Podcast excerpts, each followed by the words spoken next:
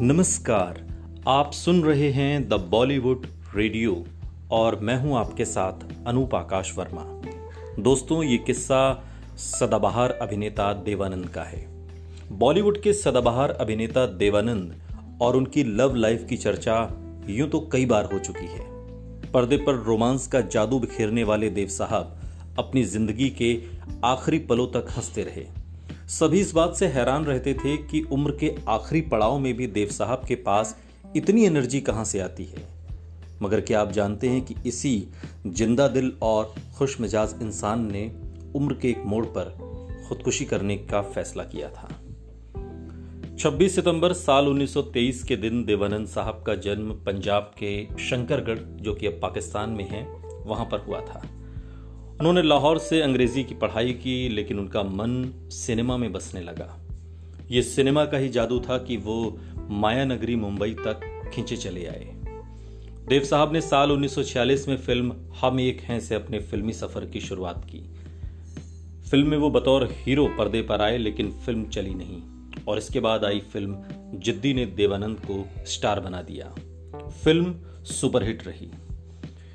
इसी दौरान फ़िल्म विद्या के सेट पर देवानंद की मुलाकात उस समय की मशहूर अदाकारा सुरैया से हुई। दोनों को पहली नज़र में ही प्यार हो गया। फ़िल्म के सेट पर दोनों की नज़रें एक दूसरे को तलाशती रहती। इन दोनों ने एक दूसरे के प्यार के नाम भी रख लिए। सुरैया ने अपने एक मनपसंद नॉवेल के हीरो के नाम पर देवानंद का नाम स्टीव रखा और देव साहब को सुरैया की नाक जरा लंबी लगती थी तो उन्होंने सुरैया का नाम नोसी रख दिया।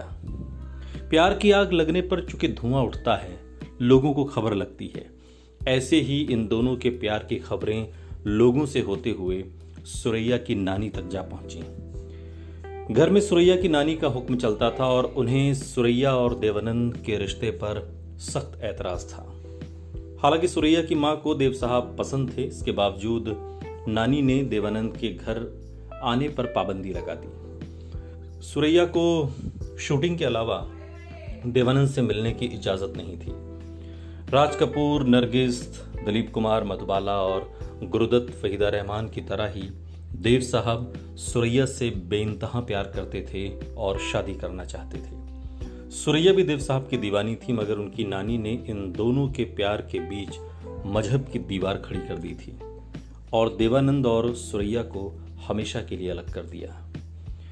देव साहब ने अपनी किताब रोमांसिंग विद लाइफ में इस बात का ज़िक्र करते हुए लिखा है कि सुरैया के बगैर देव साहब काफ़ी निराश रहने लगे थे। एक पल के लिए ऐसा लगा था कि जैसे उनकी दुनिया ही उजड़ गई हो। इसी दौरान देव साहब खुदकुशी करना चाहते थे, मगर वक्त ने देवानंद को जीना सिखाया। देवानंद ने बाद में कल्पना कार्तिक से शादी कर ली और सुरैया उस वक्त भले ही देव साहब से शादी करने की हिम्मत न कर सकी मगर आजीवन अविवाहित रहकर अपने प्यार का सबूत ज़रूर दिया और देव साहब की यादों में अपना पूरा जीवन बिता दिया। सुनते रहिए द बॉलीवुड रेडियो। सुनता है सारा इंडिया।